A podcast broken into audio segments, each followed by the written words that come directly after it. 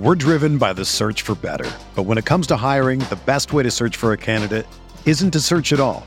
Don't search match with Indeed. Indeed is your matching and hiring platform with over 350 million global monthly visitors, according to Indeed data, and a matching engine that helps you find quality candidates fast. Ditch the busy work. Use Indeed for scheduling, screening, and messaging so you can connect with candidates faster. Leveraging over 140 million qualifications and preferences every day, Indeed's matching engine is constantly learning from your preferences, so the more you use Indeed, the better it gets. Join more than 3.5 million businesses worldwide that use Indeed to hire great talent fast. And listeners of this show will get a $75 sponsored job credit to get your jobs more visibility at Indeed.com slash BlueWire. Just go to Indeed.com slash BlueWire right now and support our show by saying that you heard about Indeed on this podcast. That's Indeed.com slash BlueWire. Terms and conditions apply. Need to hire? You need Indeed. Colin Kelly here, the executive producer of the RotoViz Radio Podcast Network and co-host of the RotoViz Overtime Podcast, along with the phenomenal Shawn Siegele. The wait is over, the NFL season is here, and there's no better time than the present to sign up for a RotoViz NFL Pass. You'll get access to all of our content, all of our tools, and everything you need to help you for that in-season success. As a loyal podcast listener, you can get yourself a 10% discount to a RotoViz NFL Pass just by adding the code RVRadio2021 at checkout. Or go to rotoviz.com forward slash podcast for more information. Let's go get those championships. I hope you enjoy the podcast. Breaks a tackle, watch out! Burst of speed! Look at this freshman! Welcome to the home of professional football, Canton, Ohio. Hello and welcome to another episode of the College to Canton podcast, the perfect show for any and every college football and NFL fan.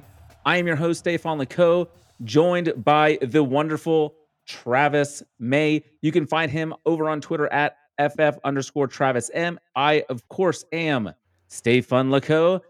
If you're joining us for the first time, College to Canton is a show about the journey of the best football players and prospects from being a college football recruit all the way to the Pro Football Hall of Fame. And of course, we always talk some fantasy football since this is a RotoViz radio podcast. But we do make sure to dive into some real college football and NFL analysis too. And today we are going to jump into some of the players that are just producing at insane levels in college this year, players that you can be looking at for next year. Well, at least many of them. Some of them might come back. But before we jump into that, Travis, how are you doing? We were just talking about uh, about Halo. Uh, you've got some plans coming up later tonight. Yes. Uh, yeah, let's do it. Yeah, man. Like uh, you're just talking about me drinking like an energy drink uh, before the show. Like we're, we're recording pretty late, but I have no plans to go to bed anytime soon because the the Halo multiplayer just dropped, and I've not gotten to play it like at all. And that is my game, like that I, I you know I grew up playing. You know, 20 years ago, like the night it came out, I beat the game my buddy Matt. Shout out to him. He's he's still playing video games for a living, by the way. Oh Uh, yeah. He, he uh he does the NBA 2K Labs. Like that that was his creation with a Oh wow. couple, couple buddies. They like anyway. That that's that's tangent. But anyway, I'm gonna yes, video games, Halo, love Yes. it. Age of Empires four just came out by the way, and I'm just a, I would say so. Yes, I'm just a super nerd. I like real time strategy games, like everything. So if if any listeners want to play me or beat me rather at Age of Empires four or Halo Infinite, uh, just hit me up on Twitter at ff underscore Travis and we'll we'll connect for sure. Uh, and stay fun if you want to beat him too, because he's apparently old and bad at games. and gets, gets beat by a 12 year old now. Yeah. Uh, you you Yeah. can find him at Stay Fun Lako. Yeah. That's L A K O. So yeah. Yeah, absolutely. You know, I uh, I was just saying I had to stop playing first person shooters because like when your 12 year old uh, starts kicking your ass, like all of a sudden it's time it's time to adjust. like Humble- I uh, I had to pivot. Yeah. Oh man. So I st- I still I still stick with I play a lot of FIFA right now. Um, Speaking of um, the the Netherlands just qualified for the World Cup, so apparently I'm going to be in in Qatar um, and in the winter of 2022. so I'm going to be in uh, I'm going to be in the middle of not in the middle of nowhere. That's super offensive. Anyway, let's Yeah. move on before I put my no, no, mouth. real quick though, real quick uh, for the, for our listeners who, who who have just joined us here recently. Why in the world are you a Netherlands fan again? Because uh, you you were like a famous football player, right over there. Is that, is that, is that correct? That, that's it. I did play for the the national under twenty one uh, football team, not soccer. I'm not. I'm terrible at soccer. American football team. American for football. the Netherlands. I, for the Netherlands, I was on the under twenty one team. We got our asses handed to us against Germany when when uh, uh, it was. No, you're not supposed was, to say that part. You just mm, leave it like, no, I was on the I was on the national football team. Man, Germany right took there. it. Germany took it to us. It was terrible. I was very emotional that day. hey, we just so it's Thursday night, as you said. It's late. Uh, we just got done watching. Well, I fell asleep watching the NFL because uh, I, because I uh, switched over. Um, with, but with we night football games, right? But before that, you and I both got to enjoy a epic performance by one Malik Cunningham, uh, quarterback for Louisville and uh, the the the man just demo- I mean, Duke's not great. Obviously, they're real bad, but he had over 200 yards rushing. He had was he six seven touchdowns that he total? Yeah, seven seven total touchdowns, over 300 yards passing, over 200 yards rushing. Yeah, and, and at this point, Duke has quit pretty much.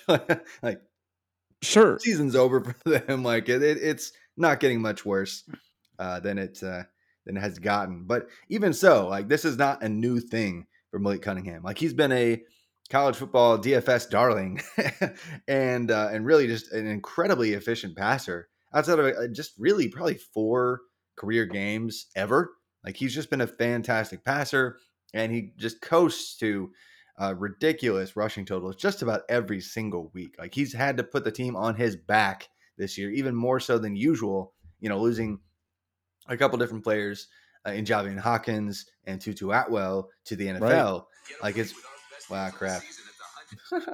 you can, you can get rid of that, right? no, I like it. I like it.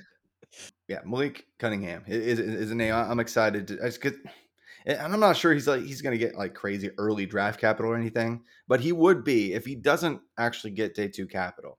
Like he would be the first uh, player, first quarterback in the last decade to miss day two capital with two seasons of 90th percentile pass efficiency and at least 15% rushing yard market share uh, for his career. Like that would be the first time we ever see a player to meet those thresholds at, at, at the Power Five level and not get capital. So I think some teams are going to give him a chance, whether it's this spring or next when he when he chooses to come out because he has more eligibility remaining.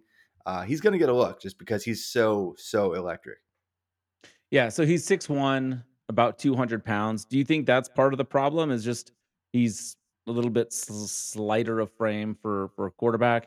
Do you think it's the system? Like, why why is it that you think that the capital might not be there for this guy? Because, like you said, he has been producing just at an insane levels uh, for quite a while now. Like, I mean, his passing numbers aren't um, like astronomical. Like, he's never had a 3,000 yard passing season or anything like that. But when you add his rushing yards, he gets over those numbers easily. Yeah, I think it is a little bit of the stature uh, thing, and it's not like he has a seventy-yard cannon either. Like he's got a great arm, uh, he's got a great college arm, but he doesn't have a great NFL arm. And so, if he doesn't have the crazy traits, like even Lamar at, at the same school, um, he had more traits going for him. He was a little bit faster, he was a little bit taller, he was a little bit stronger. Um, you know, he had a lot of that going, and and he did, you know, he almost, you know, he had the Heisman type production, uh, whereas Malik Cunningham's not quite there. Uh, so he's somewhere in between, you know, just talking, staying at, Louisville quarterbacks. He's uh, he's somewhere in between a Teddy Bridgewater and a uh, Lamar Jackson for me in terms of overall pro projections. Even though I know uh, Bridgewater actually did get the capital, like I just think mm-hmm. the electricity that he brings uh, could uh, could allow him to stick to a roster somewhere. I think we mentioned him just briefly before, uh, but what he's doing and what he's already done, uh, it's going to be hard to pass up for for an NFL team. Yeah, I mean, I would I would want him on my roster just to see what happens. I mean, oh, you just watch him you watch him play and he's a he's a he's just a difference maker. He he mm-hmm. has he just has that it factor that is really hard to quantify and I I think that he has I think he has a future in the NFL. I mean, you look at like what I can't even remember the dude that the, the Lions are rolling out there. Boyle. Tim Boyle. Yeah, yeah, come on now. Like, really? give me Malik Cunningham, please. Yeah, I'd, Um, I'd probably so I- take 20 quarterbacks in college right now over that. So right. But yeah, no, I I I was really impressed. Uh, Louisville is has been a team that I've made quite a bit of money on this year. Uh, just just betting, um, betting them uh, a lot of overs and a lot of covers, and it's been Yeah. fun. Uh, so Louisville Louisville can do no wrong in my book. They've been super fun. Um, another guy that uh, I just kind of wanted to talk about off the top here with you um, is is one of your boys that uh, I mean they had a rough outing um, this last week. Um, which you know maybe we can talk about that for a yeah, while. Texas is not back, guys. By the way, I in mean, case you were you were curious. Or maybe they are. Maybe this is what it means This for Texas who they to be back. They just they win a couple of fun games, you can build some hype, and then they lose to Kansas as a as a twenty point favorite. Um, Xavier Worthy though um, can. What's what's the ceiling for him? No, no, let's not talk about the ceiling. Realistic expectation for him. Where are you right now? Because he has had just. Is there another freshman wide receiver that has been more impressive to you this year? No, there there hasn't been another true freshman wide receiver in the last several years, uh, um, except for maybe Rondale Moore's absurd performance. You know, at 1,200 yards and over 2,000 all-purpose yards, uh, thanks to his return game. Uh, but Xavier Worthy, it's just like there's nobody else even in the, the same stratosphere as him from a production standpoint. Like it's just not even a conversation. There's nothing that you could say to even hint that anyone has been more impressive as a true freshman wide receiver. Like there are a few guys who have kind of stepped up and made some splash plays here and there. Like I, I like Mario Williams for Oklahoma. Uh, like even for Georgia, Adonai Mitchell has made some plays. Like there are some players uh, at the wide receiver position that have uh, actually stood out, but nowhere near the level of Xavier Worthy. Like having multiple games where he has three or more touchdowns. Like that's just even in the loss against Kansas, he had 14 catches for 152 and three scores. Like Yeah. it's just it's fantastic. I mean, you just love to see it. Like you, it's one of those guys. Like I, and I, I'm a little biased because I have three college to Canton League shares, and uh, and I also have one devy League where I, I have him on my team as well. And so you know, I, I'm really invested in him succeeding in, in- from a fantasy football standpoint already. uh, Yeah. and he's already kind of carried carried me in in, in the flex at least. Yeah. Several Uh. I mean, I think a couple of things. Uh, one of the plays of the year, like one of the play, one of his plays of the year that kind of stands out, that kind of um, exemplifies who he is as a player, was that very first play in the Red River shootout. I don't think we're supposed to Mhm. call it that anymore, um, but it's like a little bubble screen, and he stiff arms an Oklahoma tackler, pushes him to the ground, and then just takes off for seventy five yards or whatever it was. And it was just like you saw him make a nice grab, easy, but he, he grabs it both hands, pushes the dude out of the way, and then you just see the speed, and it just Mhm. shows his his size, speed, um, athletic combination that is crazy rare for a freshman. And uh, you just think about what might happen as he continues to develop physically, because the dude's what like 18, 19 years old, Mhm. probably. Yeah, like I mean he's like 18, and Yeah. uh, he came Dude, in a little you- slim, you know, Yeah. and, and that's the that was the knock against him, uh, just as a recruit. Like even for a high school wide receiver, he wasn't very big. Uh, but the thing is, like DeVonta Smith wasn't either, and he just saw first round. oh my capital. god. Uh, And he just just slayed last week in the NFL too. and, and honestly, that's who he reminds me of. Like Mm. in in his uh, aggressive and and powerful and powerful breaks, I guess as well. Like even on on the deep stems, like just creating separation with the subtleties uh, to his game. He's just way ahead of where he should be right. uh, as a route runner, and the the speed is absurd. Uh, the YAC ability is nuts, and it, and he's already running a very complete route tree from any kind of spot that you want him to. Like just just from a real football kind of film analysis standpoint, he's already been fantastic. But then on top of that, he's he's checking every analytical box you, you want to see out of the gate with the production numbers too. Uh, and there's nobody even close. Like you know, maybe most years we have like a few, like three or four guys that kind of stand out. Uh, like George Pickens had a crazy year uh, in terms of like within the scale of his offense, but like the raw production, the the dominator rating, the yards per team pass attempt, every kind of measure that you want to kind of throw at uh, Xavier Worthy, he is at the 100th percentile for true Right. freshman. Yeah. And I, I think it's exciting too because it's not like this is an offense that has produced a ton of wide receivers. It's not like he's at a at a school that is inflating his numbers. Like he's doing this at Texas. When's the last time we saw a Texas wide receiver go super super early? It's been a long time. Yeah, I mean Devin Uh, Duvernay kind of went early-ish, and Like Collin third Johnson, roundish. Yeah, Collin yeah. Johnson. Yeah, like, like, fifth round or whatever. Yeah, but, but we haven't like, seen this in a while. No, and yes, Um, there's some context. Yes, Jordan Whittington misses; he's missed some time. Joshua Moore and the coaching staff are clearly they they they hate each other. Like they, they Right. had some blows Right. blows. Like that's been in the news for multiple weeks. Um, but for a true freshman to do what he did, Ab- Yeah. uh, it's fantastic. He's just going to coast to So- top fifty capital. in a devy depleted, so like you're you're in a four fourth fifth year of a devy league here. So a lot of the uh, upperclassmen are already on rosters. How early you taking Xavier Worthy? First pick. First pick, yeah, that's what I'm thinking too. Like, I mean, he's uh he's already on. My, well, actually, no. Next spring, if he's not a first first round pick for you in devy, I don't know what you're doing. yeah, yeah. I mean, he's he's got he he's got it. like he's got it. Um, he yeah he he projects to be uh the wide receiver one in his class. And what's Uh, crazy uh, to me before we jump in and, and get to some of these production profile guys is uh he was he was like a top 70ish overall in the nation kind of recruit but in my all my leagues all my deeper deep crazy deep leagues he was getting like the thir- like in between the 30th and 40th freshman taken like Mhm. that's a, that's just terrible process like i have no idea how that happened Well, do you think it was because it was like it was first Michigan and then Texas, and there wasn't a lot of excitement with those two offenses? Like, I mean, that's guess, that's my just- thinking. just based on like just Yes. historical hit hit rates alone y'all, y'all I can't see just- Travis, but he's, Ah. he's his brow was furrowed. He's got his he's got his head in his hands. He's upset. He's upset with the process of other Yeah. people. well, it's just and it's just like man, like all these like oh, but I really like this random top four star ish guy in like the 300 overall range, like that, and I'm smarter than everyone else. Like, no, you're not, bro. Like, you're just not. And and so like I see it every every year. Like somebody's like, oh yeah, but this guy's gonna smash here, and like he's got you know zero catches or one catch for seven yards. Um, just like going after Calf- opportunity, but Caffrey Brown, baby. yeah, sorry, sorry, that's mean. But I I was the guy who drafted Caffrey Brown in every C to C league this year. So I'll shut up now.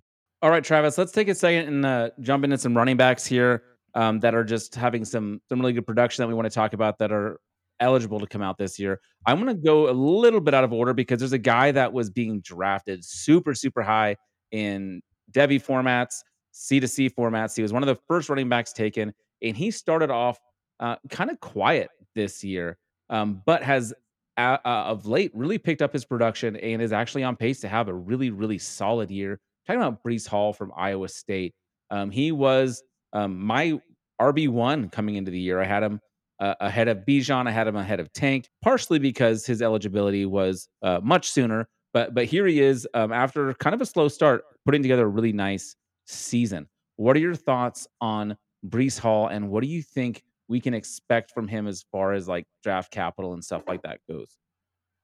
Yeah, I mean Breece Hall, I it was, it's really Iowa State that started off so ugly. Like the expectations were through the roof. I think the over under on their preseason uh, win total was like nine and a half, which took is the just under, by the nuts way. for. Yeah, like and yeah, kudos to you because man, I, I kind of I, I couldn't make myself do it because like man, what if this is the year? Um, but uh, yeah, I mean he, the whole team struggled. Like they they almost got beat by Northern Iowa uh, early on Yeah. in the year, and uh, he he did just enough, but wasn't super efficient, and I didn't have like a super breeze game. I feel like until like the third week, uh, but here we Yeah, are, that- like ten weeks The in, third week, and the third week was his first hundred yard rushing game. He had 69 yards um, in both the Yeah. first two games. So yeah, yeah, yeah, he played Northern Iowa, and by the way, by the way, Northern Iowa. They basically try to run as few plays as possible per game. Like their opponents average like 55 total point total plays a game or something silly, like dating back a few years now. So that's all they did. They were like, "Hey, let's play keep away and see if we can just like, give them three possessions and squeak something out." And they kept it close. Congratulations. And then they played Iowa, who their defense was on fire uh, for Yep. the first basically eight weeks of the year. Uh, and then he, after that, uh, started heating up. Got a hundred yard game. I had, but after that, like had four in a row, really. So um, he's almost hit more like almost Breece hit 200 twice. Almost hit 200 twice in that period. Yeah, and, and he's really looked like himself, uh, which is great. Like, and even like that Baylor game where they actually lost, he was the reason why they almost came back and won. Like, he took Yep. over that game. Um, and and he's added more value as a receiver this year, even improving on what was already a decent re- uh, receiving profile for a running back. Uh, he has the size. He has. I'm not sure he's got crazy long speed or anything, but he's he's a thick dude. He's like 6'1", 220. Um, he's going to be athletic enough. I just don't think that there's going to be any running backs that go in round one next spring. Like it's just going to be one of those years where we have none. Like if there's one, Yep. it's going to be like again late twenties maybe, uh, and it could be Hall. Um, it could be. I, I think he's just kind of like the forgotten man because of how he started, how Iowa State started, and how their season's been kind of bad uh, based on initial expectations. But he's still going to be a top three running back no matter what next spring. You feel pretty confident about that. Is he someone because the well, it's always hard. People always people are dialed into the the players they have on their roster, so it's hard to go to a Breece Hall owner and try to buy a low because the Breece Hall owner probably is paying attention to what Breece Hall is doing. Um, Yeah. But I, I do feel like Breece Hall might have more real value than people might understand because of the fact that he had that slow start. And I do feel like slow starts are a lot worse than uh, you know kind of finishing slow because people remember what happened early in the season um, because that's when we're all like dialed in. Uh, I, I love Breece Hall though. I think he's going to be an absolute smash. Um, and like you said, like he's been more involved in the passing game, which we absolutely love to see. And um, yeah, he's already got uh, like ten percent more reception, or no, he's almost doubled his receptions from last year, fifty percent more receptions from last year in in two fewer games. So he, he's definitely um, doing well. He had a rough week against Texas Tech last week, but um, yeah, I'm excited for this week. It'll be interesting to see what they do against uh, Oklahoma as a three point dog or three and a half point dog. I, I I think he'll be a huge part of that game against that Oklahoma defense, and uh, I'm excited to see what happens there because I think they're going to lean on him an awful lot, and that's going to be a spotlight game. A lot of people are going to be watching that, and he's really got the opportunity to uh, improve his draft capital because I do think it matters what happens in the big games when everyone's watching. Like um, you would think that that wouldn't make um, all the difference in the world, but it does seem to be a pretty big, uh, a pretty big factor when the when Yeah. all this and- all the eyes are on the game. And even, you know, I- think even real NFL scouts probably overvalue that. Like they value that more. Yeah. like like Yeah. when you hear even just stuff that comes out or you, uh, what they say in interviews, like what, like it's just like, hey, they'll, they'll mention that game. Um, Mhm. in those moments. And and everybody's gonna go back, even if you don't watch every snap of Breece Hall, you're gonna watch that. You're gonna watch every snap of that game. Yep. Um, so yeah, that that matters. And so this this is gonna be a big, huge potential turning point for his hype train as well, because everybody's gonna be watching it. So Yeah, yeah, Breece Hall, I think he's gonna start gaining steam this this week. a, a player who took Again. advantage of that. Yeah, a player who took advantage of uh, the, the the big game, the the spotlight game, is uh, Kenneth Walker the third. That game against Michigan. Uh, you and I had been talking about him for a while. You were talking about him in the offseason. Uh, we've already I've talked about the fact that you wanted me to write about him in one of my pieces, and I was like, Nah, I don't need to write about Kenneth Walker because I'm an because I'm an idiot. Oh man, I did mention him in um, in my transfer piece back in April. I think. yeah, but he yeah, you know he was one of the there there were the transfer portal is going to be more fun every single year now. Like this is where we are. Um and it's basically man, free like- agency at this point. Yeah, but he smashed against Michigan, and that was the game that everyone was like, "Okay, now we have to pay attention to Kenneth Walker," which they should have been paying attention earlier. Um, but Kenneth Walker went from a guy who you and I were talking about, but no, no casual people were talking about. Uh, no, no, only us degenerates. Um, and Yeah. now he is um, like top three in the Heisman running, and Mm-hmm. uh, looking to get again, probably not day one capital like you said, uh, but day two capital for sure. And Kenneth Walker's put his his name in the hat for one of the best running backs in the country, and his uh, production is insane. Although he is still kind of uh, relatively uninvolved in the passing game. Although it was interesting because uh, Mel Tucker was saying the other day, the coach of Michigan State, that oh yeah, if we wanted to throw him the ball, he's capable of receiving it and doing stuff with it. It's like okay, well he's clearly your best athlete. Why the hell aren't you doing it? yeah, well let's see it, please. Um, yeah. So so let's talk about Kenneth Walker a little bit. I'd love to hear your thoughts. Uh, do you have concerns about the lack of um, involvement in the passing game, or do you think that he can be relevant in the NFL even as maybe just a two down back? Yeah, I think he can. It's just that's not interesting. like like that's anymore. There's so much value, uh, especially if we're if even from a DFS standpoint. Like when you just factor in, you know, what running backs typically fill in the optimal optimal lineups that win the millie. You know, like it's it's normally not the two down backs like this. It's, like, it's like James White. It's really not. Yeah, exactly. It's randomly those wide receiver the wide receivers that are masquerading as running backs that get yeah. like five or six receptions a week and have that crazy awesome floor. But uh, guys that don't do that don't have a floor. Like it's right. the floor is like nothing. Um, and so uh, that that scares me a little bit for fantasy football purposes uh, for Kenneth Walker because unless you, he just changes completely and all of a sudden just catches a bunch of passes, uh, and we don't see that typically if you don't do it in college at all, like you don't magically just appear and oh yeah, I'm a 50 reception a week guy uh, or a year guy now. I guess it's not common.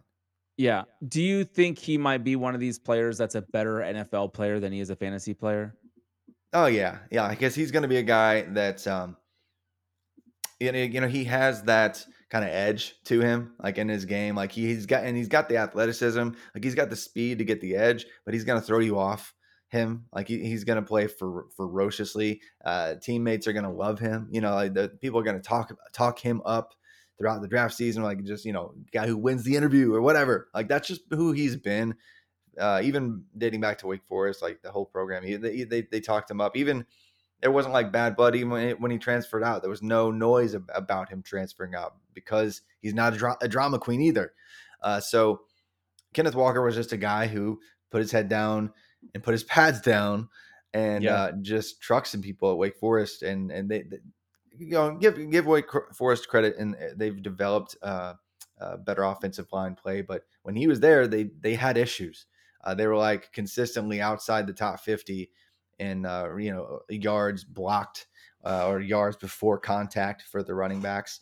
Uh, and I, I think his second year they were like 80th or something. Terrible, terrible for a Power Five team as far as uh, offensive blocking efficiency in the run game.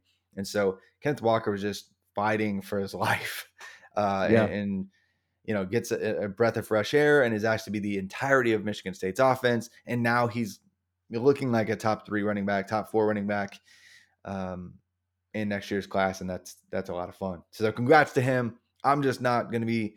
I, I, might be without any uh, shares of Kenneth Walker in fantasy just because of the lacking uh, lack of receiving upside. Yeah, I mean he has, in my opinion, uh, made um, Payton Thorne um, a household name. I mean, everyone's like, "Wait, who?" but maybe not quite a household name. But because because teams have to respect Kenneth Walker, all of a sudden uh, this passing game in Michigan State actually looks pretty decent. Mm-hmm. And you've got guys like uh, Jayden Reed and Nailor uh, putting up big big numbers, and and mm-hmm. Thorne actually having some efficiency. Uh, but I think a lot of that is because Kenneth Walker just demands so much respect from from uh, opposing coaching staffs that that are trying to stop him. Um, let's move on to um, the probably the best running back in the Pac-12, um, a guy who maybe wasn't expected to be um, the main man on his team. And yeah, I'm pulling one on you. I'm talking about Travis Dye, baby. I'm I knew that's what you're doing, by the way. I was like, he's gonna do it. He's gonna do this. so Rachaad oh, White is next on the show's sheet, but I'm skipping him to talk about my boy Travis Dye. Uh, I love Travis Dye. Last year, he was just absolutely insane, um, averaging 6.9 yards per carry and a whopping 26 0.6 yards per reception. This year, his his yards per reception is down to 9.4, but he's still running it at six yards a carry. He's almost at a thousand yards for the year um, on the ground. He's got another 300 yards through the air since he's gotten the job. Since um, CJ Verdell went down with an injury, um, he has been just dynamic. He is the reason why I have made the playoffs in most of my C to C leagues. um, because I have Travis Dye everywhere. My concern is he's small, five ten. Uh, he's not quite two hundred pounds. He might not even be five ten. um, Probably not. What are your thoughts? uh, I mean, he's listed there. Uh, what are your thoughts on Travis Dye? I mean, the production speaks for itself. He he, he clearly is a very efficient running back. Do you think it will translate? I think it can. I, I just think you know the, the ceiling's maybe not as high uh, for him. Uh, he has actually been adding some receiving value, which was something um, you know he wasn't he doing 30, early on. He has 32 receptions on the year already. Yeah, I know. It's that that, that was, and it's funny because, dude, just throw some to the receivers. By the way, like you have wide receivers there, uh? Anthony Brown. But yeah, yeah, you wouldn't know. Uh, but what was that ridiculous stat line he had this year? Like at one point, uh, he had four carries in a row, all of which went for touchdowns, and he had like four. It was like four carries for 16 yards and four touchdowns. it was it was Yes. insane. Uh, the UCLA uh, UCLA game or whatever it was. but, Yep.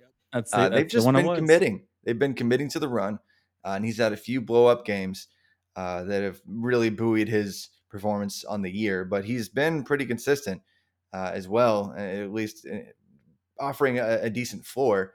Um, so yeah, I, I'm a bit concerned with the size. I love his his make or break ability. Uh, he, he's always looking for the home run, uh, which is why sometimes he- he'll get stuffed and uh, you know average like less than four yards per carry here and here here uh, here and there. I think it was what what was that the uh, uh, Colorado game, which was surprising. Like Oregon actually kind of struggled for a hot second with with Colorado. Um, and so, yeah, I, I think he, he looks for the home run, and, and that's great when it when it works. When it doesn't, it's not great. So I think that that he's probably going to end up being a day three guy for me. Um, yeah, I think that's accurate. but you know, I, I know you love Travis Dye, and he's got a great name, by the way, so that helps. Yes, he does. And his brother plays uh, in the NFL, so that's good. Um, we always like that. His brother does play linebacker though, so it's not really the same thing. Um, but no, I love Travis Dye. I think he. I mean, he's been, in my opinion, the best running back there for a while. Um, their fresh, their their true freshman um, looks pretty damn good too, though. By the way, uh, but we won't have to. We don't. We don't have to talk about him for a couple of years. I don't think. Um, Byron no, I- Cardwell. yeah.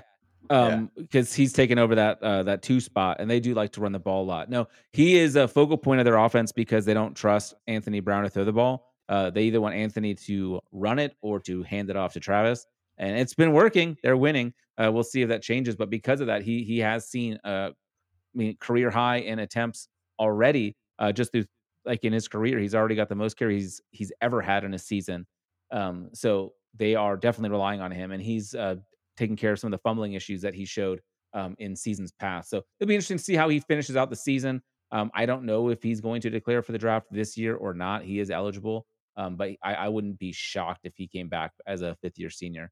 Um, let's move on to probably who um, I should have brought up first from the Pac 12, and that's Arizona State's Rachaad White again. Um, I've got a lot of uh, of Trevion or not Trevion, Trayanum. Sorry, um, I have a lot of Trayanum. Uh, DeaMonte unfortunately, Trayanum, yeah. yeah, uh, he's on a lot of my squads because I picked the wrong um, Arizona State running back. Um, but Rachaad White has just been electric this year, and honestly, he was super good last year too. Last year he was averaging ten yards a carry. This year it's right at six, but he's been super super efficient. He's got 14 rushing touchdowns. He's also another guy that's been kind of sneaky, efficient, and um, effective in the passing game with um, 34 receptions for uh, 339 yards. So he's get whoa, he's I bit my tongue. Um, he's getting involved in the passing game as well. Rachaad White seems to be um, kind of this, this uh, shining star, this um, this player kind of coming out of nowhere for some of us. I know you were on him early. Uh, you're a big fan. Talk. Sure. I mean, I actually was able to get him in a, in a college to Canton league uh, crazy late, even last year, just because there was some buzz uh, in one of my later drafting leagues. Uh, even early, I guess, in the summer when he was there, about him uh, just looking like the best back that they had, and he was the transfer coming in, the JUCO guy, uh, and so I, that's that's the kind of target I, I always go for.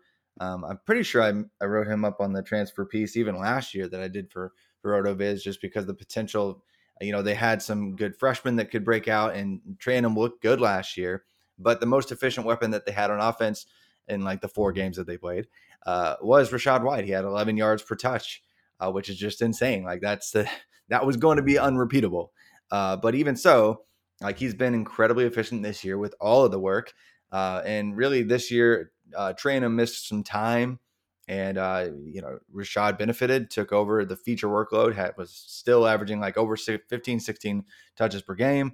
Trayanum came back healthy, and uh, Daniel uh, Ngata or whatever their other other guy that they like to feed some there. They were they were trying to go back to a committee a little bit, and then they realized, wait, hold on, why are we feeding the ball to anyone besides Rachaad White? He's he's averaging again like eight yards, nine yards a touch here and there, and these other two second year guys aren't cutting it.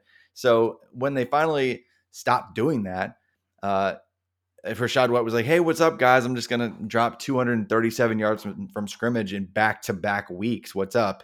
Um, and so that's where we are right now with Rachaad. People are trying, you know, starting to try to catch up on this because they can't stay up late enough to watch Pac 12 after dark. But right. Rachaad White's been doing it all year long. And uh, to me, he's already been a top five back in next year's class for a while. Uh, but it's great to see a bunch of people uh, kind of agreeing with that. There's that, there's maybe that kind of potential now. Yeah, one of the things that's exciting about this group of running backs is they may not be as um, hyped up as some of the years uh, past, but there's been a lot of guys that have popped up out of nowhere. So even in these oh, Devy, yeah. even in these Devy leagues where you've got four or five rounds, there's going to be some available rookie picks that are going to be pretty mm-hmm. exciting because uh, guys yeah. like Kenneth Walker and Rachaad White in some Devy in some Devy leagues they're available. So that, that oh, and yeah. another guy, another guy that you're going to see available is Abram Smith from uh, from Baylor, who's putting together a really nice year. Um, he just absolutely dominated Oklahoma. He's over a 1,200 yards in the season, over 11 touchdowns. Um, not doing a whole lot in the passing game, um, averaging just about one reception a game. But talk to me a little bit about him. Yeah, so Abram Smith, uh, he would have been an absolute zero again. Like he's been an absolute zero for four years for Baylor, and he would have done so. Uh, well, he would have done a whole lot of nothing had John Lovett not transferred out of Baylor and gone to Penn State to do nothing there because Penn State's ground game is trash. Uh, so great call yeah. on the transfer there, but uh, yeah, going going into this year, he had a, a career total twelve carries. Yeah, it was nothing. Like, and in fact, this is his fifth year. Like, if you look at his stats right, right now, there's yeah. only four years of stats, but he was actually in the 2017 recruiting class as a, as a three star way back then. Uh, so he was an out of absolutely nowhere. Like nobody saw him. He was rostered in precisely zero of any of my leagues, even the leagues that I had that drafted like 50 rounds long. Even I'm pretty sure even the league that I have that's absurd that no one should ever do, but it's uh, like we've uh, it, it we've we started drafting. we started drafting like almost 2 years ago. And the scoring's not going to start until next fall, and we've had 150 rounds of college players selected and younger. Uh, and he's not rostered. Like so, yeah. Uh, 1500 players. No, no, no. Whatever it is. I don't even know. It, wow. it, it's it's absurd uh, uh, levels of, of players gone, and he's still not there. Like he's going to be in every single league, and if he gets even fringe day three capital or day day two capital, like uh, I don't think he's going to, uh, based on the fact that he's already going to be at least 23, if not close to 24 years old. But you know who was it? Jordan, uh, what's his face with the the Colts? Uh, he was a Mississippi State back. You know what I'm talking about? I can't remember his last name right now, but he he even had some hype for a second. He was like a fifth round pick.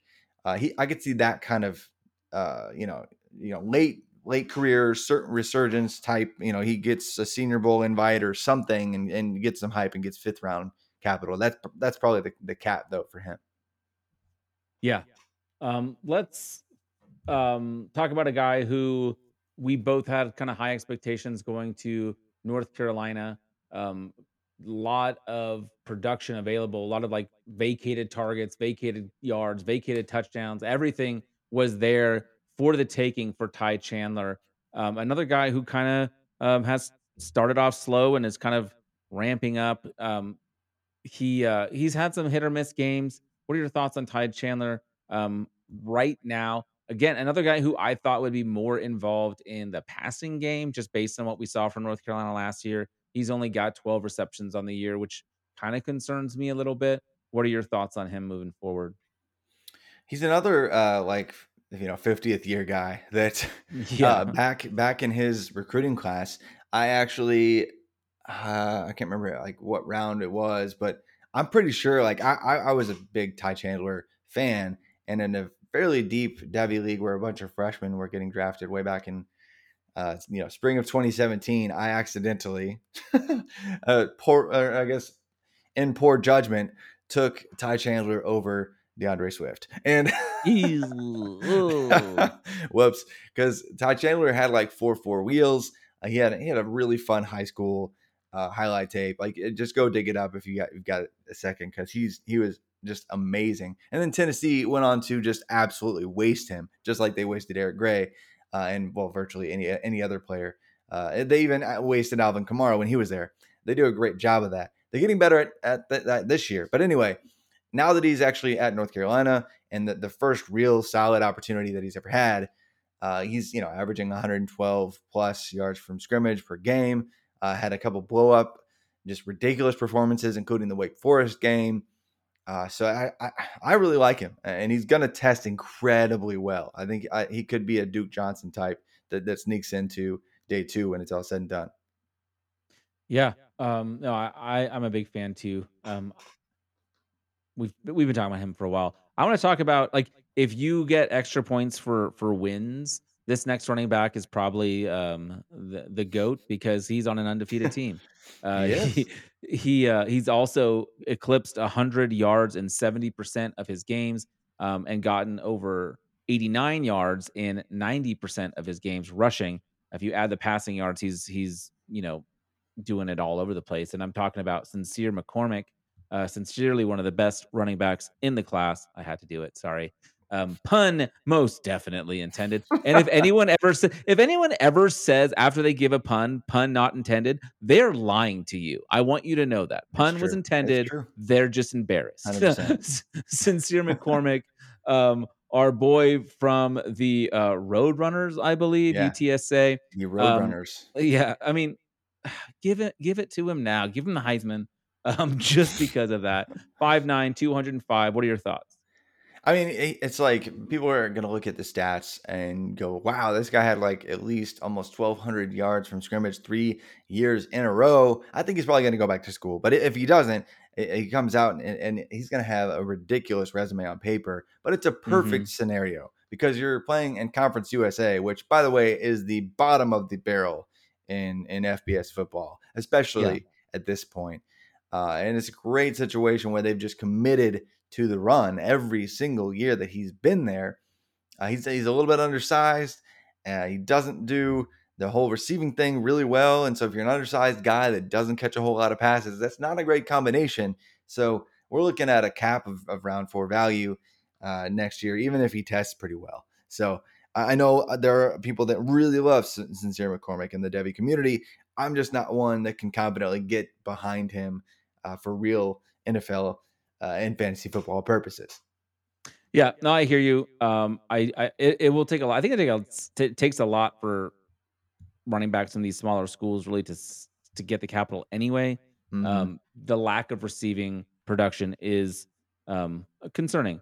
Uh, he did have 24 uh, receptions his freshman year, but uh, he's only at 13 now, averaging barely over one a game. So yeah, definitely something to keep an eye on. Let's let's take a break and then jump back in, talk a little bit about some some of the wide receivers and quarterbacks.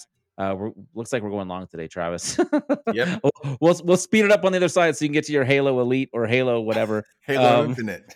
yes, Infinite. It's even better than Elite. All right, we'll be right back with you guys. We're driven by the search for better. But when it comes to hiring, the best way to search for a candidate isn't to search at all. Don't search match with Indeed. Indeed is your matching and hiring platform with over 350 million global monthly visitors, according to Indeed data, and a matching engine that helps you find quality candidates fast. Ditch the busy work. Use Indeed for scheduling, screening, and messaging so you can connect with candidates faster. Leveraging over 140 million qualifications and preferences every day, Indeed's matching engine is constantly learning from your preferences, so the more you use Indeed, the better it gets. Join more than 3.5 million businesses worldwide that use Indeed to hire great talent fast. And listeners of this show will get a $75 sponsored job credit to get your jobs more visibility at Indeed.com slash BlueWire. Just go to Indeed.com slash BlueWire right now and support our show by saying that you heard about Indeed on this podcast. That's Indeed.com slash BlueWire. Terms and conditions apply. Need to hire? You need Indeed. Another day is here, and you're ready for it. What to wear? Check. Breakfast, lunch, and dinner? Check. Planning for what's next and how to save for it? That's where Bank of America can help. For your financial to-dos, Bank of America has experts ready to help get you closer to your goals. Get started at one of our local financial centers or 24-7 in our mobile banking app. Find a location near you at bankofamerica.com slash talk to us. What would you like the power to do? Mobile banking requires downloading the app and is only available for select devices. Message and data rates may apply. Bank of America and a member FDIC. All right, we're back. We're still here. Let's jump into some wide receivers. Let's start with um, let's start with a guy who I think he's been hyped up quite a bit. Uh, he is his team's entire offense. Let's talk about David Bell. Uh, what are your thoughts on him? Does he have the uh, just just talk talk to me about him? What's what's the ceiling as far as draft capital goes? Could he could he be one of the top receivers drafted in this class? I think so. I think he doesn't get a bunch of hype because, well, he plays for Purdue, and Does uh, that does that hurt you to say that right there? eh, no, no, I've I've fully embraced how how much Okay. of a joke Purdue is outside of the games that they should never ever win, uh, and then they do the anyway. spoiler makers. Yes, the spoiler makers. I mean, they were. I mean, from the time I graduated there, I they are my alma mater. Boiler up, love it. I, I used to live in the Cary Quad, which is like the dorm, which is right at the foot of the football stadium. I could just fall out of my bed into my seat, and it was amazing. And we actually had a, few decent years back when Curtis Painter um, was. I, by the way, Curtis Painter was Oh. actually a decent college quarterback. Like that's when I I went to forgot about him. Yes. Yeah, Curtis Painter was a real thing. He he uh, got the Colts Andrew Luck. Congratulations to Colts fans who had gotten to enjoy that for a second. But anyway, you know, Purdue's Purdue's not great at football. They they were a bottom five Power Five program for probably a decade, and uh, Rondale Moore tried to drag them out of that, and David Bell tried to drag them out of that. George Karlaftis helped them drag out of that. They've not been a terrible team this year, but uh, people don't think of Purdue all the time when they think of incredible offensive playmakers. Uh, but the offensive funnel of targets that have gone his way since he's been there, it's been fantastic. Like even when Rondale Moore was there, and even when they were sharing the field, David Bell was still productive. Uh, Yeah. but especially in Rondale Moore's stead, when Rondale Moore missed time with injury, uh, Bell broke out as a true freshman, hit every single threshold imaginable imaginable that you want him to hit from a production profile standpoint. Has like a 78th percentile adjusted product uh, adjusted production index coming into this year, which looks at dominator rating, yards per team pass attempt, touchdowns per team pass attempt, uh, uh, several different lenses uh, to look through a production profile. That is what the adjusted production index is at, at Rotoviz. Um, but he, he checks all those boxes.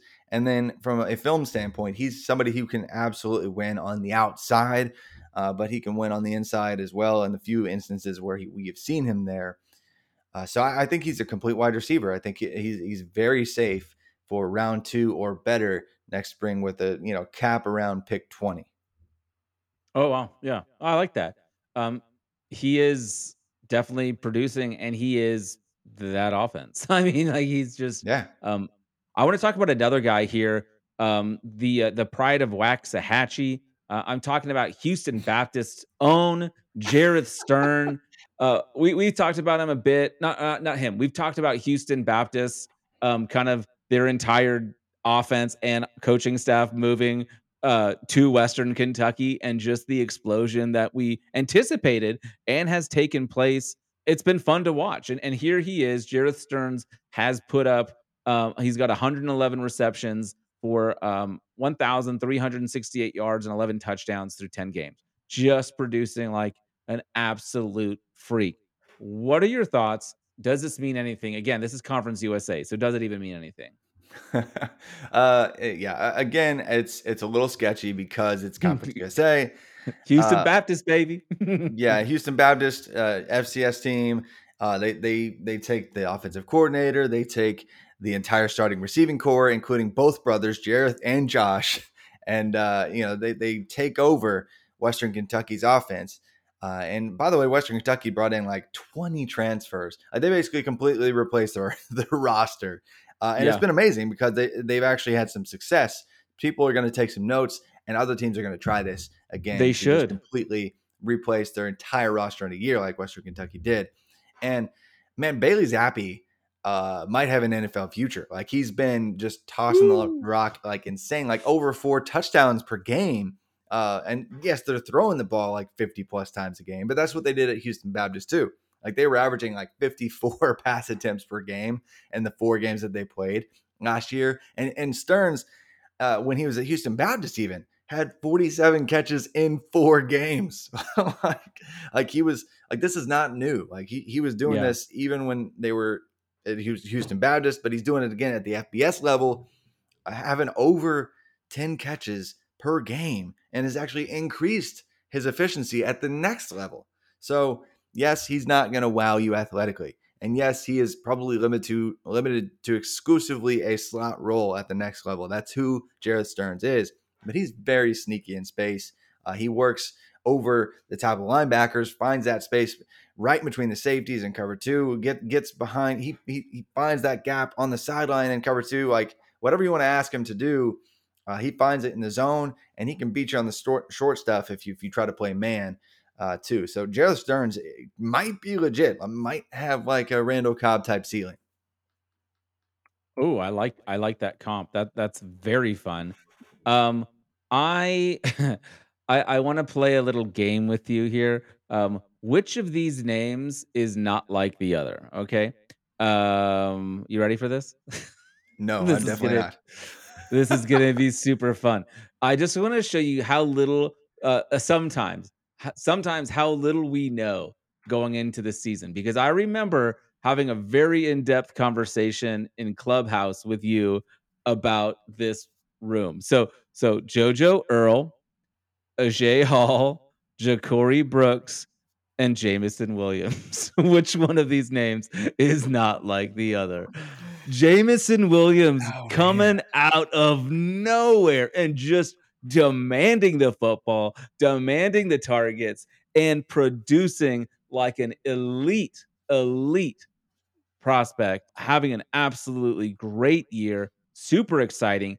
Not the wide receiver you and I were expecting to to break out this year from the Alabama squad. What happened? How, how I mean, wow.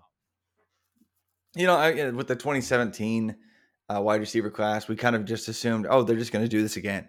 Like the Jerry Jeudy, Henry Ruggs, and DeVonta Smith class, that group that just absolutely just blew up. They they didn't blow up as true freshmen, but they did something, right? They mm-hmm. did something.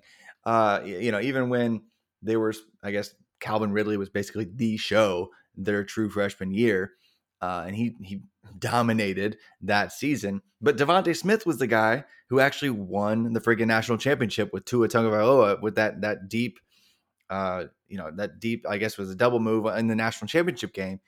Um, and so you know they did something this year. The freshmen are just not doing it. JoJo Earle was at least splitting some time with Slade Bolden but he's he's injured now. and uh, that was very so, funny to me. and you know, Ja'Corey Brooks like won like a team award, like special teams player of the week. Congrats, dude! You're like a five star. You should be on the field. Like something's not working with the true freshman wide receivers there, and I think you know uh, Nick Saban is one of the greatest of all time because he he saw okay these guys. I, I need some help, and so he brought in Jameson Williams and uh, I, as of a couple weeks ago, Jameson Williams, uh, like Bryce, Bryce Young, quarterback for Alabama, was averaging like four more yards per pass attempt going to Jameson Williams than the rest of the offense. Like it, mm. it was, it was insane. So uh, yeah. he's he's been the most fun deep threat who also is savvy enough to find find the gaps where he needs to sit down and come back to the ball. Like he's just an incredibly smart player. Realized, hey, I am sharing targets with six future NFL players uh, at Ohio State. I'm going to get out of town and go transfer and go play at Alabama because their wide receivers suck. Apparently, yeah, apparently, yeah. I've been I've been just absolutely impressed by him. Another guy who, um, in a lot of Devy leagues, isn't there. Like he not he's not on rosters. He's going to be available and uh, it's super exciting because um, he has been very efficient and very productive this year. Uh, one of my favorite stories of the year, uh, easily, has been Jameson Williams, and I'm not a I'm not an SEC guy, so it takes a lot for me to say that. Um, uh, I am, however, a absolutely huge South Alabama fan. Um, and that's why we should talk about Jalen Tolbert. you are not um, a you are not a huge South Alabama. There's not a single person on the face of the planet that is a huge South Alabama fan. So I used to like just for fun have people test me on like uh mascots for teams. I don't think I know who South Alabama even is. I don't know their mascot. It's Jaguars. You should know that one. You I like the, thought it like the, I, I thought it might be a cat, but it, it looks uh, like a non-scary cat. It, it looks a little bit like the panther that Sam Darnold drew at the beginning of the year. Honestly, Okay. it, it's one of the worst drawn mascot pictures in existence. It's terrible. Well, now I'm an even, but now I'm an even bigger fan. Um, so he he has he's in ten games. He got 65 receptions for uh, over 1,100 yards, six touchdowns. Um, he has been doing doing work for for South Alabama. Talk to me a little bit about Jalen Tolbert, a guy who uh, people who do C to C leagues definitely knew about. Definitely have him on the roster um, because we kind of expected this kind of production after last year where he had, I mean, he pretty much in last year did exactly what he's done this year so far. So, what are your thoughts on him? Well, for, first off, it's pretty cool just because South Alabama is actually a pretty new program. Like they, they've only been around like 10 or less years, I think, uh, at all, let alone at, at the FBS level. And so he was actually the first 1,000 yard receiver for them uh, last year uh, and came out of nowhere and was just this, this dominant physical force uh, who could just win uh, in tight quarters. But this year he's actually gotten better at, at separating and is just wide open quite often. Like, uh, and part of that is due to his physicality at the line of scrimmage and and uh, out of his breaks, like just dominating people at his level of play. Uh, but also, he's just getting better at being a wide receiver, not just a dominant athlete. And so, I think he's gonna he's gonna surprise because he's just been week in week out destroying people. And yes, South Alabama uh, has not great uh, offensive efficiency around him, and so he's not going to have 20 touchdowns at the end of the season. But he is fourth in receiving yards uh, in the entire country right now, uh, and so I think he's gonna declare early, and I think he is going to have uh, day two draft capital coming out of South Alabama, which will be, I'm pretty sure, the first uh, day two offensive playmaker for South Alabama ever. You think he could go day two? I do. I do. Wow. I, I, Wow, I wow, think nobody watches South Alabama, but the people who uh, their their livelihood depends on watching enough South Alabama and every uh, nook and cranny of the entire country will know that Jalen Tolbert is just that dude. Like I, I'm not Yeah. gonna be surprised at all if we see him uh, get even at the end of round two kind of capital. Yeah, I mean he's six foot three, so he's definitely got some nice size to him as well. So that is always something that um, you know scouts like like to see. Uh, I want to move over to a dude that I thought would maybe be surpassed by a younger guy on his team. I thought maybe Parker Washington would kind of bud into the alpha, but no. Jahan Dotson said, "Nope, this is my job. This is my gig. I am the man." Um, he's got 80 receptions. Um, he's going to get over a thousand yards after this next game. Um, he's having a really solid senior season here. He's already got nine touchdowns, and at times is the entire offense for Penn State. Um, do you think he sees the type of capital um, to to make him like? I mean, it's hard to you don't really compare anyone to Allen Robinson right now with what's happening um, with his his kind of disappointing season. But but what do you think about Jahan? Yeah, Allen Robinson being an- another former Penn State wide receiver. I guess that's why you probably mentioned him there. Yeah, yeah, uh, yeah. yeah. Jahan Dotson, uh, Penn State wide receiver, somebody that I don't even remember that degenerate league I mentioned earlier, where we've got 150 rounds of players. Like I got him, uh, I guess two off seasons ago. I don't know, in round 50 or so, and, and so like that's where he was. Uh, but now the dude is, has been off the charts uh, in terms of pr- a production pro- profile standpoint. Even coming into the year, he was like a top five or six production profile off of last year. And when you look at his adjusted per game numbers, uh, his adjusted production index is, is yards per team pass attempt, all the all the nerdy numbers. I don't want to list them all, but he was checking all of those kind of boxes even before now.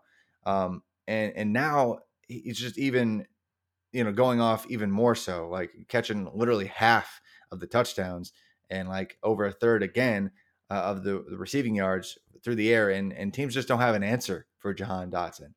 Uh, and I think there were some questions again uh, with maybe the separation uh, some last year because even when he would just dominate in, in, I guess it was the Ohio State game last year that he went off for three scores.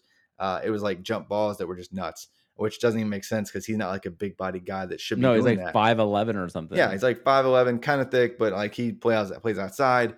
Um, Parker Washington plays a slot for them.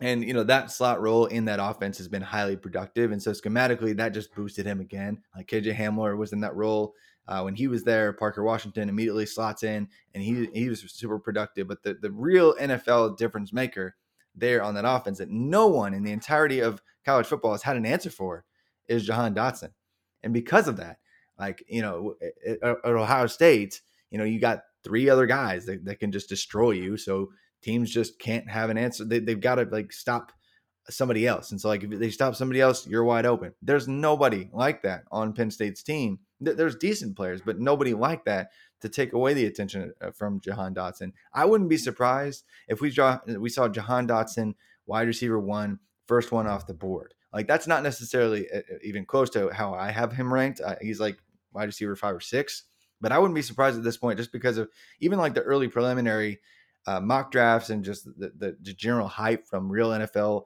uh, talking heads, like that, he's going to have a crazy hype train uh, when it comes to NFL draft season. It's crazy just hear you say that. Like, and we talked about David Bell earlier. Uh, we don't have Olave or uh, Garrett on here, but there's going to be a lot of Big Ten wide receivers being oh, drafted oh, yeah. early. And that's kind of a weird thing because yeah. like Big Ten is not known. I mean, we, we make big jokes all the time about just taking Big Ten unders, you know, like when we yeah. talk about betting. So action uh, overs, uh, Big Ten unders. That's right. And so it's kind of fun seeing these these elite wide receivers from from that conference. I'm gonna start Unless, like making some bets on like uh, uh, punting efficiency for Big Ten teams. right, absolutely. Uh, let's head over and talk about a couple of quarterbacks. I want to talk about someone who uh, recent transfer. Um, he might be part of the reason why uh, Fuente just got canned. I'm talking about Hendon Hooker, who you're a believer in. You you actually really like him. Um, his adjusted yards per attempt is is over 11 this year. He's got 22 touchdowns, only three interceptions, and of course, he's been doing some work on the ground. I find it hard to believe in him, but that's because um, it might be because of what Fuente did with him or didn't do with him. Um, although he was fine there, but but why should we be paying attention to Hendon Hooker? So it was funny in this offseason, I, I actually had uh, I, I do have two college to Canton shares of, of Hendon Hooker because I've been a believer even since he was at Virginia Tech. And he was good. Like he had a 90th percentile uh, pass efficiency season with incredible uh, rushing yard uh, market share there for them. Like uh, it's just odd that Fuente was like, well, I brought this other guy in. I kind of wanted to give him a shot. And so they started splitting time and Hendon Hooker was hurt. And then Braxton Burmeister would get sprinkled in. And then they took the job away from Hendon Hooker essentially. Uh, and Hendon Hooker was done with it. So he transfers out. Goes Good for him, by the way. Yeah, great, congrats because getting away from that mess, Fuente is gone now. Yeah, Man, this is dumb. why. So, so this is why I hate when people like people shouldn't transfer out. You need to stick with your team. Nope. And if you can't win the job, you don't deserve it. It's like no, screw yeah, no. you. Coaches, coaches make mistakes. Yeah, coaches and, are bad. And, Hendon Hooker made the right choice about getting out of there, giving himself an opportunity to. Okay, I'm I'm off my soapbox. No. Continue. no, I will, like you're right. I will go.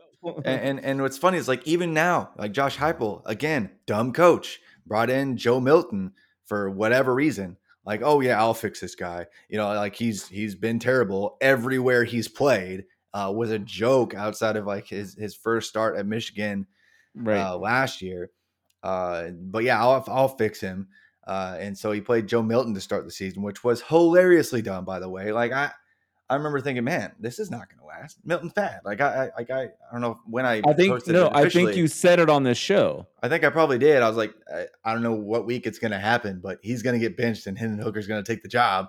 Uh, and that's exactly what happened because Milton yeah. is bad. Hendon Hooker was good, and he had an entire season of being incredible at the quarterback position. Yes, his mechanics get wonky, and he's all arms sometimes. I don't care. Like they like they they worked on that and he's gotten better at that. Yes, some st- sometimes he still slips up and uh, get looks a little funky throwing the ball.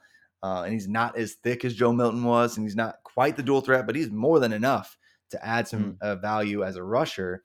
Um, but as an efficient passer, he's going to have two seasons at least, and that's if he doesn't return for another year.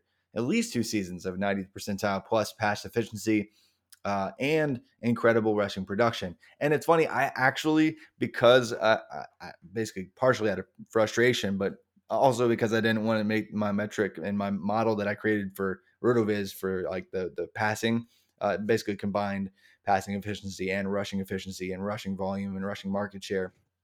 A few a few variables and adjusted for like play action percentage and some schematic things. Uh, I Hendon Hooker was hitting really hard in the, in my model, and I was like, I don't even want to list him though, because he's not even gonna he's not even gonna start. Uh, and so because because Josh Heupel's being dumb, and so I just left yeah. him off the list. But he would have been there like among the top five or six quarterbacks that wow. measured best, uh, even before this incredible season. So yeah. uh, he has all of the things going for him. like teams are going to like him. I know people are just for, for whatever reason doubting him. I guess due to his mechanics of on his Virginia Tech tape and off a few throws in the Ole Miss game that look wonky when his ankle was I don't know when his ankle was jacked. Like it's just no. Like I, he's gonna get some kind of draft capital. Like I think worst case, even if he comes out this year, worst case day two capital, and if he comes back for another year, we could see a ridiculously perfect resume, and he ends up with round one capital. I, I, I that's a long shot maybe for some, but I think he has that at least uh, in, in his range of outcomes. Yeah, no, I, I like it. In Tennessee, like I said um, earlier, Jameson Williams is one of my favorite stories this year. Um, Tennessee being not dumpster fire bad has been up there as well. Just seeing, yeah, it's been fun because because what, what we thought they were going to be terrible after just the nonsense that took place this offseason, um, all the drama around the program. So so it's been fun, and I think Hendon Hooker is a, a big reason why they've been successful. Let's talk about another guy who uh, has been kind of the butt of a lot of jokes over here on the RotoViz uh, shows, and that's twentieth um, twentieth year senior Kenny Pickett. He is older than me, I'm pretty sure, but he is putting together a really solid year as well. I think he is. Uh, he's kind of like on the fringes of the Heisman race right now. I don't think he's gonna like, get a New York invite, but he maybe should. Like uh, absolutely crushing. He's got over 3,500 yards passing.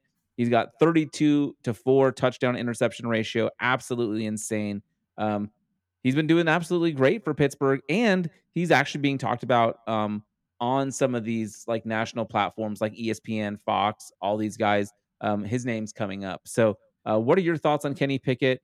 Um, do you think that he um, is going to get the capital that we might want to see? I, I'm curious also, like he doesn't do a ton rushing, but does he do enough? He's got like 220 ish yards rushing this year. Uh, what are your thoughts on Kenny Pickett overall? We better get used to if you're not used to it already, you need to get used to the idea that Kenny Pickett is a first round lock right now. Woo!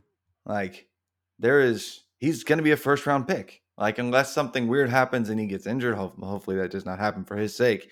He's a first round pick next year. Uh, I mean, unless there's like some weird medical thing that comes out, I don't know. But um, do you think, real quick? I know we're going long, uh, so let's just okay. let's just let's just uh, lean into it. Is that because the lack of um, other quarterback options out there, yes. and he's the safe pick? yes, it's not. It's okay. Yeah, it's that, but also eh, his ascension in his fifth year. Uh, you know, just the perfect culmination of like you know, we, we all knew he was good-ish before. Like he was on, mm-hmm. he was mm-hmm. on that line. Uh, in baseball, you have the Mendoza line. yeah, I was just gonna say and, that. and in college football, of good quarterbacks and not, you have the Kenny Pickett line. there we go. And and he rose way above and beyond that this year. Yeah. and has been absolutely perfect. And yes, the raw rushing totals aren't like a Malik Cunningham or, or a Malik Willis or other Maliks that are also good rushers at the football probably. Uh, probably. Yeah, I don't know, but uh, he still was uh, like over ten percent. I think it's fifteen percent ish of Pitt's rushing yards because Pitt's rushing attack is so terrible. But uh, so that's why I actually look at rushing yard market share rather than just yeah. raw. You know, and if you look at any amount of trends, like that means a whole lot more for uh, draft capital as well. Uh, so he's going to have one peak incredible season that that meets all the thresholds that we like to see at Rotoviz for passing passing metrics and the rushing thresholds that you like to see, and that combination generally leads to at the very least like 85% of the time day two capital or better. And really, frankly, based on the hype and based on the lack of other great options in this class, he's a first round quarterback now. I would have lost a lot of money if we would have put a wager on that at any point in our Yeah. in our time together. Yeah. Um, but he has been someone that we've talked about a lot because, like you said, he's always been good. But um, this has been um, this has definitely been a lot of fun. And I think your boy Jordan Addison has had a lot to do with Oh, yeah. Um, Oh, yes. absolutely insane. Like we were talking about some of the guys that we just love um, because we were kind of on them early. And one of the ones for you that you mentioned, of course, was uh, Xavier Worthy, but you were on early on Jordan Addison as well, which um, man, he's just dominating. So um, that's great. Well, we've gone super long today, which I mean, I've had a lot of fun here. Uh, Yeah. hopefully, uh, hopefully the listeners have had fun, or at least you know, if you've Yeah. stuck around this Hey, long, you know, it's um, like all podcasts this time of year, like uh, several of the ones I listen to on college football, like there's just so much to talk about because we actually know things now, or at least we we think we know things now. yeah, So, yes. yeah it's um no it's been good man. And uh it's there's so much there, there's still so much more um so much more football ahead of us. I know we're coming up at the end of like we're coming up on um like c to c leagues. You're in your playoffs already. Um we're, we're getting close but there's still a lot to be played. It's super fun. I'm, I'm really excited. Um i do want to ask y'all if you could just take a second and rate and review the podcast uh we would really appreciate that. Um, we are doing fantastic um, over with Devy stuff, but um, like we would love just to continue to uh, to grow our listenership. So please do do that. It, it helps a ton. Also, um, you can follow us over on the RotoViz main feed, but it would mean a lot to us as well if if you just go ahead and download at the College to Canton feed. Uh, that one does come out a little bit earlier, so uh, you can get a get a head start on your uh, on your week of listening if you do that. So we really appreciate y'all so much for for listening. Um, if you want more, um, you know, college football in your ear holes, uh, you can go ahead and listen to uh, Wispe and I's uh, college football betting podcast, which is over here at Rotoviz as well. Um, but take a time, take a second here to rate and review the show. Um, thank you so much for listening. Travis, do you have anything for our listeners before we take off? Nope. I used all my words. Yep, all the words all the are gone. all the things. Thank y'all so much. We'll be back with you guys next week. Uh, we do appreciate y'all so much. Have an awesome weekend watching football, and hopefully, all your teams win, unless you're a Utah fan, and then you can watch the Utes lose to the Ducks. Let's go. All right. Just you had to sneak that in. I had to. I had to. had to.